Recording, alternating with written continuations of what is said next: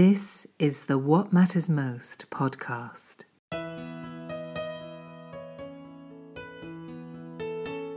A 100% listener supported program. And now, here is your host, Paul Samuel Dolman. Welcome back to What Matters Most. Thank you to everyone who tunes in and supports the show. It means a lot.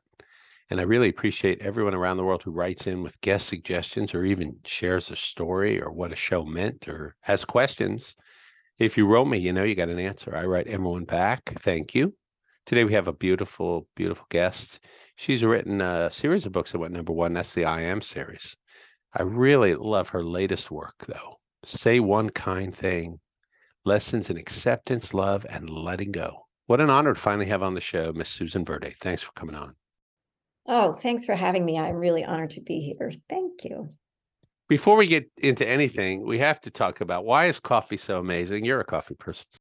I am literally sitting with a cup of coffee right next to me. I don't know why it's so amazing. I think for me, it's so enmeshed in mm, the things I do. You know, it, it's part of this sort of little ritual I create that you know work or returning emails or whatever it just takes like the edge off all of that and makes it kind of a a pleasant you know experience while while doing it. I but you know i i, I don't know exactly. Do you feel the same way about coffee my espresso's right here and i just think it's better the smell of it and thank god they still have studies that say it's good because every once in a while studies come out and say it's bad but i latch on the ones that say it's good i just think it's life's better with coffee and my brain works better. Agreed. Agreed. All of it. I think so too. Yeah.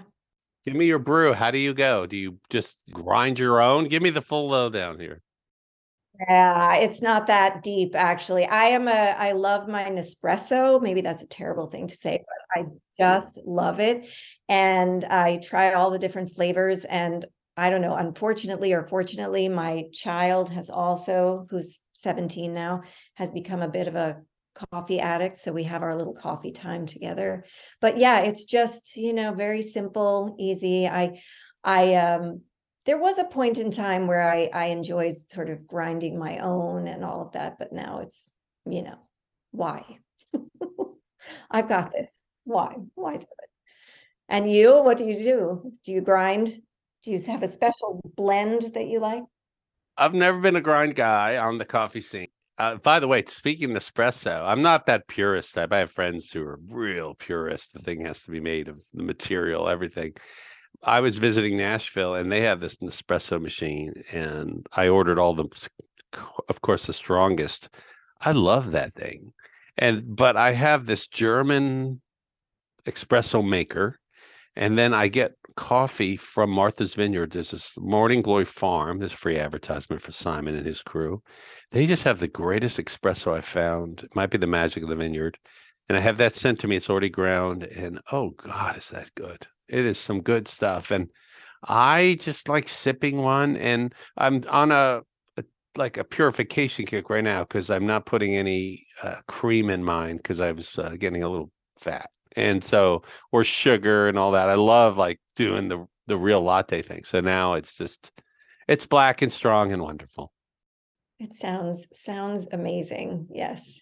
No, I love it. I I I just it's the sort of the happiest part of my day. all right, we're on the line. Susan, how did you find your way into the world of mindfulness? Oh, mindfulness. Well, mindfulness was something I practiced on my own. I, I, I started with yoga, and it sort of led into mindfulness. And you know, I was a very anxious person, as seems like most of the world is right now. Um, and it was just something that uh, it was a tool that worked for me. Um, and so it was something I wanted to learn more about for myself and practice for myself. And then I was a teacher for many years, and you know, it sort of occurred to me that uh, kids are so stressed out all the time, and wouldn't it be nice if they also had some tools that they could turn to in whatever moment they needed? Um, and so I, I that that's what made me dig a little deeper and and want to become someone who who teaches those things to kids. So uh, it's just it's been with me for a while. I think it also helps, you know, it helps with the writing, of course, because I, I there's just an awareness that I find myself able to kind of tap into when I'm when I'm working and and writing and thinking. Uh, it also is a nice break when I'm stuck.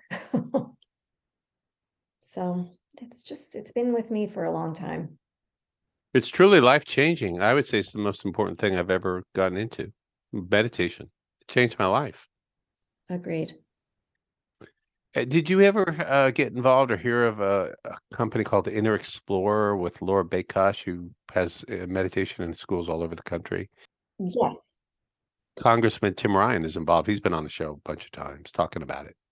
It's so great. I, I have to say, mindfulness has. So when I started teaching yoga uh, to children in schools, it was a it was a, not an easy journey. There was a lot of fear and sort of pushback, and um, but when mindfulness came on the scene as this, you know, thing uh, that had sort of quantifiable results, uh, it became more accepted in the schools, and then um, it just kind of opened the doors to to all of those sorts of mindful minutes and mindful movement and things like that which i think have been life changing for a lot of these kids What's your definition of mindfulness? People always ask me, "What's mindfulness? What's what's that?" mindfulness to me is is awareness awareness it, it it's awareness in the moment of what is going on around me and what is going on within me. Uh, it doesn't mean that I'm fixing things or changing who I am or whatever. It's just, okay, in this moment, this is how I'm feeling. And this is what I can do for myself. I can give myself a moment to choose my response. So, mindfulness is this awareness and then ultimately choice, in my opinion. How did that help you? Because you were a city girl in New York City. I don't know how people live in big cities. I love the energy, but for a full time gig, it's uh, feels very natural for my my way of being. Yeah, no, I I loved it. I mean, I didn't know anything else, so it was just and you know, I grew up in the West Village in the like early 70s, late, you know, in onward. To me, my little community felt connected and diverse and beautiful and uh, just I don't know, full of life. So it, it, you know, I did, I, again, I didn't know any better, but it just, it kind of energized me in a way that I still, I still hold on to. And really, if you practice, you can find it anywhere. One of the positives when I'm spend time in New York City is I find myself meditating a lot more to cope. And just for anyone listening around, around the world, it's really hard to be a human being. I don't think it's ever been easy. And I, even though we have a lot of modern conveniences right now, it's really hard. It's really hard. And you're right. I think one of my favorite things to do is just like sit on a random stoop and be, you know, meditate or observe or just be for a moment. Um, it's one thing I miss where I live now is a random stoop. Always my favorite. But yeah, it is very difficult being a human being, especially right now, I think. Did you see the studies that are coming out that, about how depressed young people are, especially young women, and suicidal and depressed? And of course, I got I see a lot of older white men scratching their head to go, "Why? The market's up, and my stocks are great, and the GNP." And I just want to cry. I'm sure you're in touch with all that. What's your take? And do you have any theories? I mean, there's so many things. I, I think that, you know, I have three teenagers um, who've all gone through various stages of depression, gender identity, all of these things. And um, and I've been around their friends and I've seen the reports and I I just think it's a it's like a perfect storm of social media and the people who are in charge of things right now making these decisions that are just based in a lot of hate and miscommunication uh, and and i think these kids have uh, you know i don't recall when i was their age being so hyper aware of all the things in the world going on around me. And they are so hyper aware. Um, and on one level, I think, you know, online uh, gives them a place where they they become sort of desensitized to it. And it also gives them a place where they can be passionate about things. So it's a real sort of conflict i think. But uh you know i i, I don't blame them. Everything is sort of feels like it's going to pardon my language it's going to shit at the moment. And uh, you know and they they i think they feel this sort of burden of responsibility but also this inability to do anything until this certain uh, demographic kind of moves out dies out falls by the wayside. It's tough. How much do you think the pending environmental collapse and what that will cause plays into this? I think it plays into it a great deal. Uh, I know that my kids and their friends are always talking about and worrying about various things in the environment. Um, and you know, will our planet survive? Really, how much time do we have? What what is my role in this? And you know, they do see a lot of activists their age kind of doing things, and um, I think it, I you know, it's it's very daunting to think that the planet you're living on could disappear at any time. I mean, where is the grounding? You know, this is this is what I worry about for them. Where where is the grounding? It's not even the literal earth that you're standing on, you know. So uh it's tricky, yeah. How do you talk to them about it for a lot of the parents that listen? What would you say? Any words of wisdom? You know, I try mostly to listen. And then uh because I I don't have the answer, right? So I'm not going to pretend I have the answer to you well you should do or you need to you know it's sort of like well how do you feel and what do you think? And and how can i help you through this moment? Um because i think that's that's more supportive than trying to always give them the answer to things or solve things. I think that's a thing that we do as parents obviously. We always want to fix everything. We hate to see our kids in pain or worried but these are things that you know we can't wrap our heads around either. So i think the more we can just engage in the dialogue and work things through kind of together and really listen to what they have to say like value their input i think that helps. Um yeah i, th- I think that's really a helpful way to kind of approach it sometimes.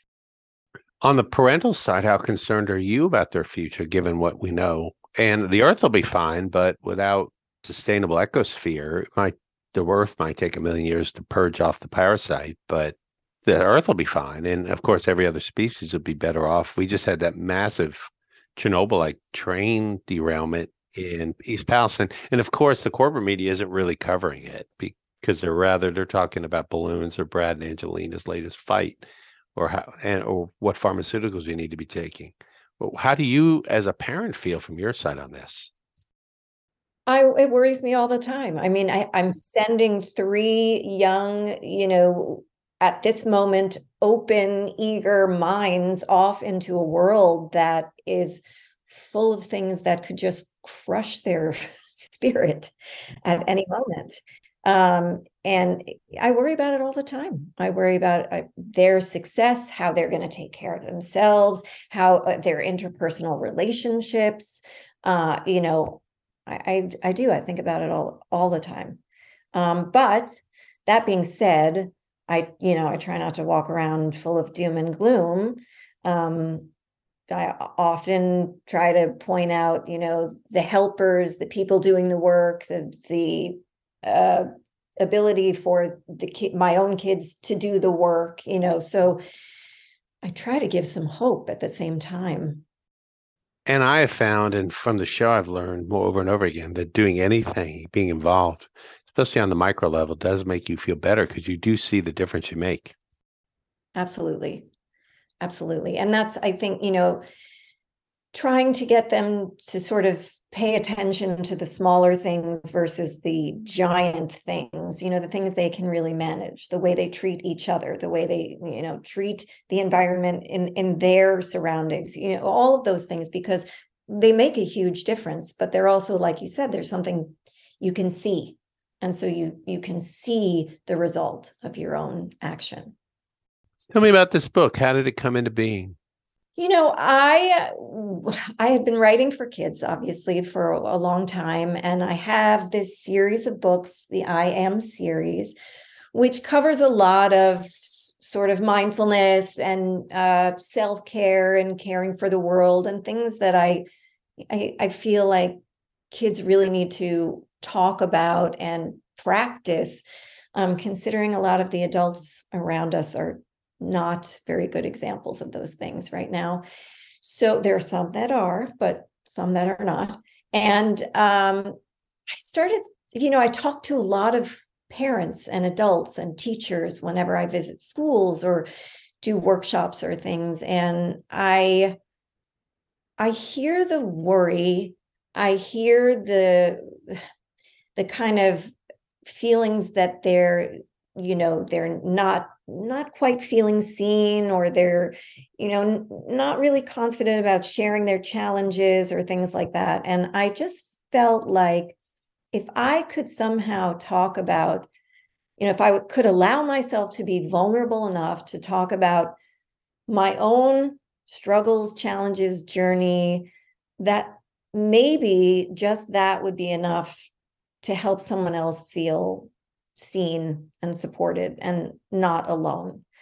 Because i i know you know I, I didn't have that. I have friends and i have things like that but i think when i was going through some of the hardest things in my life i didn't have that community or i didn't feel that it was okay to share all of that um, without you know feeling like that was a weakness or something. So i really just wanted to to talk basically and just be open about what life has thrown in my direction and you know everybody's trauma is different everybody's challenges are different but we can connect on a lot of human levels and and I wanted to talk about it. It's a brave book too. Did you uh hem and haw at all to be so authentic?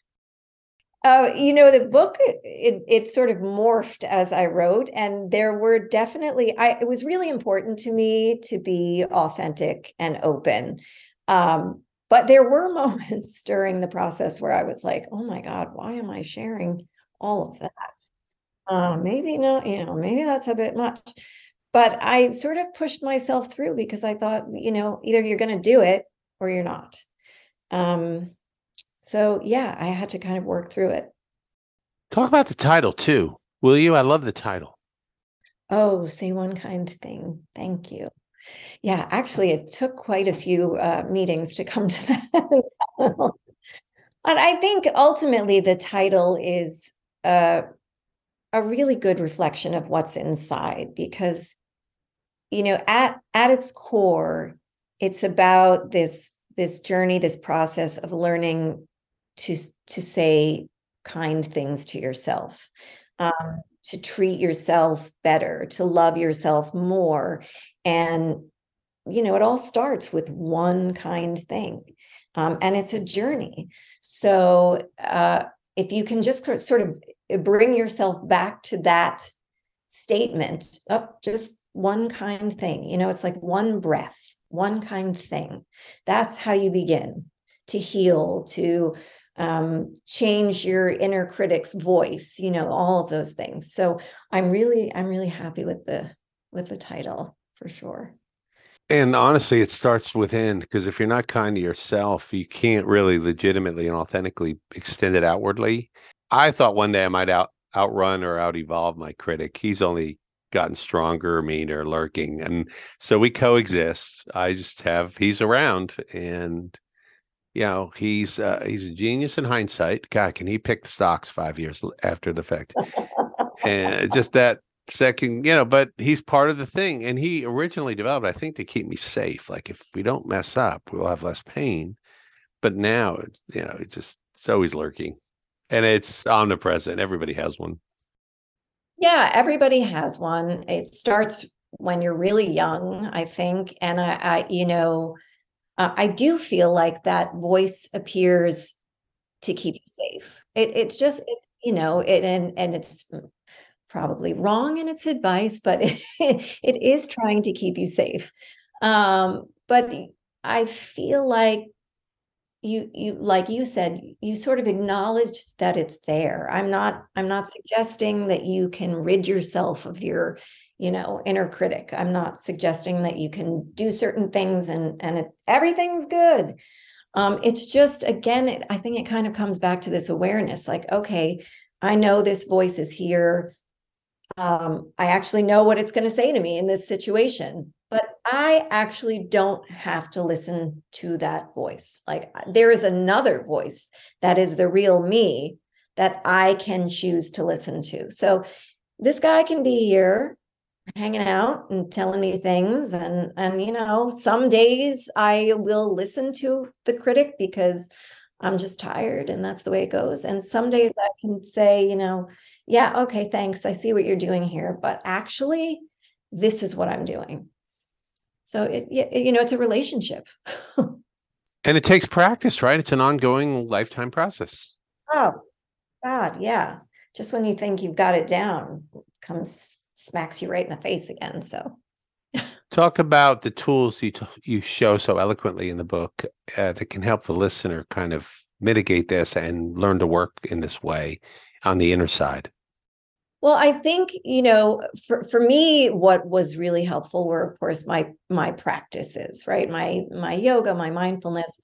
But I think that um yeah, and I'm a, I'm one of those people who loves mantras and affirmations and things like that. And I find that if you practice them enough, you start to internalize them. But I, I think where it starts is uh, actually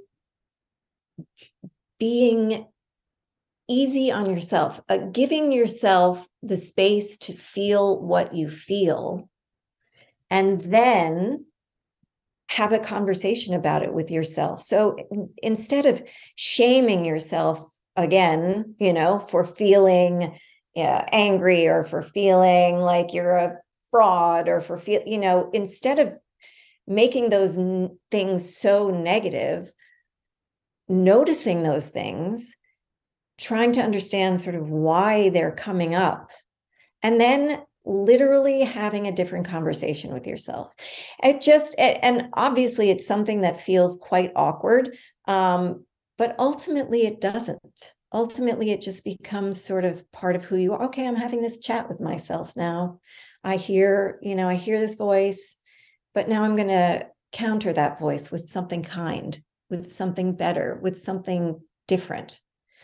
And I, I think it's just a practice, you know, it's a it's a journey. I tell the kids that I visit, whenever I visit a school, I have them say out loud to themselves, you know, I am a good person, I am a kind person, I'm a beautiful person, right? I love myself. And and then I talk with them afterwards and uh, especially the older ones and you know they always share how weird that was or awkward that was but and I say, you know, of course it's awkward because we don't normally stop in the middle of wherever we are and say these things, especially out loud to ourselves. But like you said, the more you are kind to yourself, the more you remember how wonderful and amazing you are, the better able you are to be kind to others, to have empathy, you know, and sympathy and love because you're doing it for you. And it just takes practice and like anything, first time you ever flew or drive or try to hit a golf ball, you name it, sing, play the piano, you're awkward. The more you do anything, the neural networks in your brain grow and you become more comfortable with it. And you have to kind of counteract all the, uh, we're bombarded with all these images that try to tell us we are the most shallow version of what we are. There are what we look like, where we're from, our names, what we buy, which is, you know, in essence, it's a tr- not true. In fact, who we are is eternal. And what I hear in, in you is having the essence, the observer, the eternal aspect running the show. And then when these other aspects show up, like a patient mom or dad, you just say, no, no, I'm not doing that. Oh, good. Interesting. Thank you for sharing. Or maybe I'm just projecting my thing like, oh, no, we're not discussing this at three in the morning, but you can catch me after a cup of coffee, maybe. So it's the adult in the room, the eternal adult. Right. No, exactly. I and I think that, you know, again, it's that awareness that really helps you decipher what is your own essence and what is that other voice that's just trying desperately not to be hurt or you know not to be scared or not to be on, you know what whatever it's it's telling you um and you you learn over time to to speak to yourself differently as as yourself. How important is gratitude in all of this? Oh well gratitude is always important. Um no really because you know, we can we can get very caught up in in you know in this culture as you said about uh, that tells us how shallow we are or what we're not or all of those things and we can get lost in that kind of spiral and feel like we're nothing we have nothing um you know what's there to be grateful for? And i think i think this happens to kids too. That's why there's a lot of this depression and anxiety. It's sort of like everything is hopeless. We're all just a bunch of terrible people you know whatever it is. And gratitude cultivating a sense of gratitude for anything. Start again starting with the small starting with the awkward starting starting with one thing. Uh, just yeah, i got up this morning. Like that is a lot to be grateful for. I i have coffee. That is a lot to be grateful for you know um it, and i i try to to notice my gratitude sort of moment to moment um, because things things change so much in life. So, for example, I can be having a great day and everything's going my way, and in two seconds, something horrible is happening. And so I have to be able to, even in that moment, kind of find the gratitude, you know, okay, this is horrible, but this part is still okay or in this moment i'm still safe or you know whatever that one thing is. And i i think gratitude carries you a long way. You can even have gratitude for your inner critic because again their intentions are good. Um, they're just not going about it the right way. And it sets the mind off on a course. It's almost like a trajectory. I do it in the shower in the morning or when i sip the coffee the beloved coffee we spoke at the beginning about. I'll just start naming things that if you didn't have it, they're obvious, but they would be huge, like water, clean water, warm water. I slept in a bed. I had shelter. I have friends. I have transportations. I love having the show. I was looking forward to talking to you. I'm healthy. It doesn't hurt today that much. And what's going to happen that's magical? Wow. Wow. I have wheels. You know, every time I drive the car and I see people at a bus station, I feel like how lucky I am. And then the mind then goes, and I'll say, find me more things. And it's like a dog. It goes off and runs to find gratitude reasons rather than why I don't have a Gulfstream 5 and it would look different or a hundred other stupid things. And it's sort of endless. I mean, the mm-hmm. list is endless. You know, you walk mm-hmm. outside and there's a beautiful flower, there are leaves on the ground, there's, you know, a mailbox where I can receive mail. It's just very like all of it you know i'm i'm grateful for all of it. Um but it is one of those things i think also like you said you know you practice sort of running through the list in the morning. I think i think it's something it doesn't always come uh, automatically. So taking a moment to notice it to recognize it to acknowledge it is really helpful there's a great chapter in your book called Live Free. Will you talk about that? Oh, Live Free. Yeah. So that chapter was inspired by and is about my child um, in the book, Jesse, who is uh, transgender. And we have sort of been on this journey together as mother and child. Um, and, you know, I, I always thought I was this sort of very open and easygoing and and and I, you know, and I am to a degree, but I there was a lot I needed to unpack, a lot of my uh, own views I needed to unpack. And you know, the freedom in this chapter, I, I sort of had to remember what it really felt like for me to be free, meaning be exactly who I was without you know worrying about anybody's thoughts about me, just loving me being me. And did I have that experience? And what did that feel like? and how could that give me more insight into what my child was going through uh, you know and thankfully i'm grateful for the fact that i i did have that period in my life um, where i just felt uh, i was who i am and i was at my essence i was at my core i was myself and i was around people who saw that and were with me in this journey.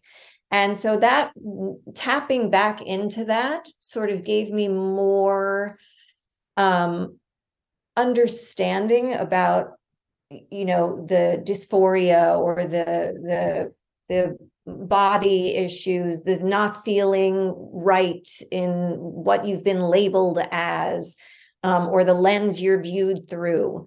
And uh, i think it really helped our whole their whole process and and our whole relationship.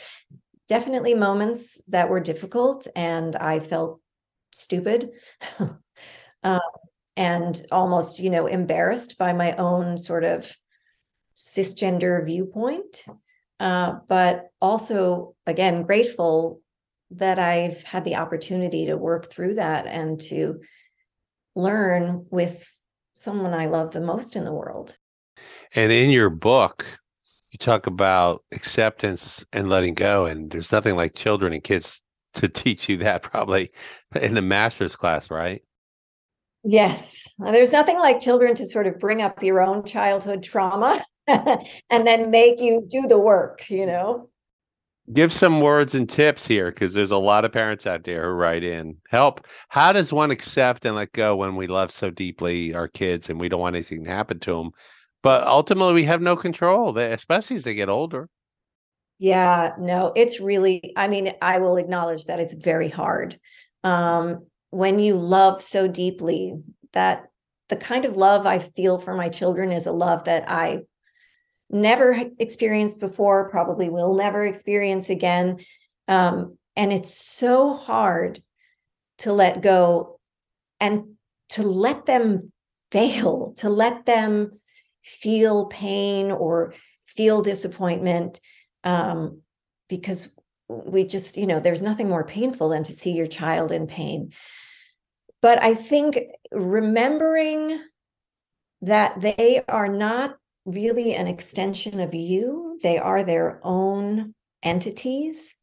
Uh, and they actually want to be able to do the work. I I, I did have um, a sort of I don't know argument discussion with my son who came home from uh, college for for the Christmas break for the holiday break, and I was like, you know, oh, we, we, well, we have to make sure that you meet with your advisor and you do all of the. I was, you know, very in this sort of control, and he just he stopped me and he was like, "Mom, you have to let me do it myself, and if I fail, I fail myself."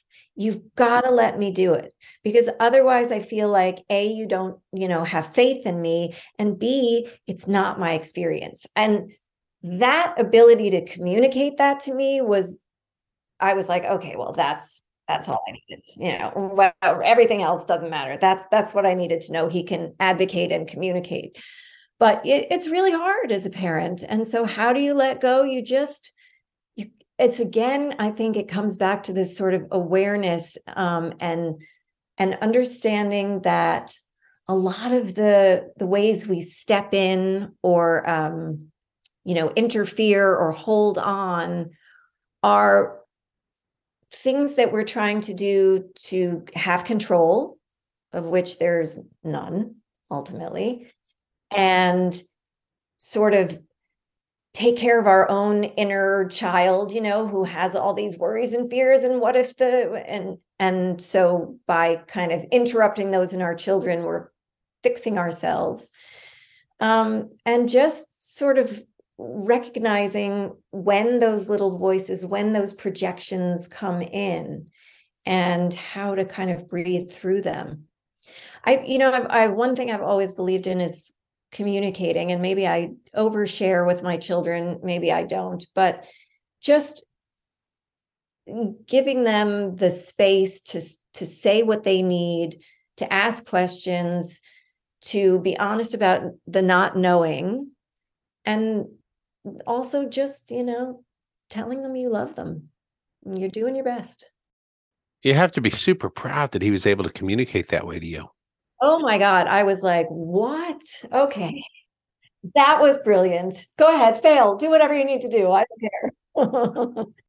Put you in a timeout, man. He he checkmate. He's like, you gave him the tools and he jujitsued in a beautiful way. And he used them. Oh yeah, they've always been good at things like that. Like they like to tell me, "You're not being very mindful in this moment." Oh, but you know, and that's the thing. Like I'm a human being, so yes, I practice all these things. I work at these things. I try really hard, but I screw it up sometimes, and that's that's okay. That's the way it is. The power of an apology too, especially from a parent, can be very healing. Oh, very healing, very healing. Yeah, because a lot of, you know, we do have more experience in a lot of ways, and we do have sort of vision of the bigger picture and the things that you know could happen or whatever and and often we impose that on our kids and i i do think the you know the power of an apology or uh, coming back to the conversation and saying you know what in that moment i actually was thinking about myself or i was doing ABC and that was really about you. I'm sorry, you know. So um yeah, the power of an apology is massive. Before I let you go, I'm going to put you in a time machine. What do you want to tell 14 year old Susan since you know all this now? As you laugh. Oh, 14 year old Susan.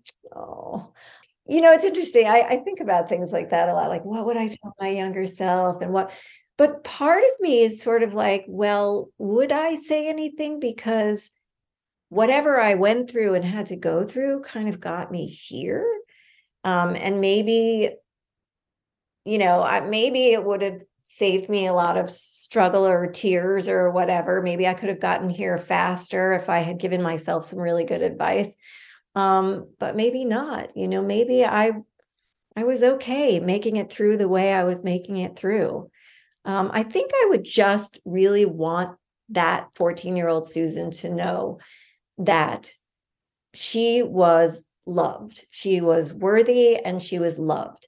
And that was enough.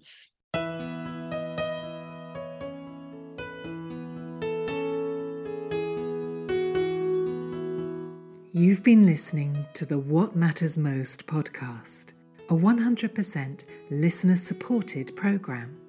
If you feel inspired, please go to our Patreon page at www.patreon.com backslash what matters most and join our family. So until the next time, stay inspired and in the light.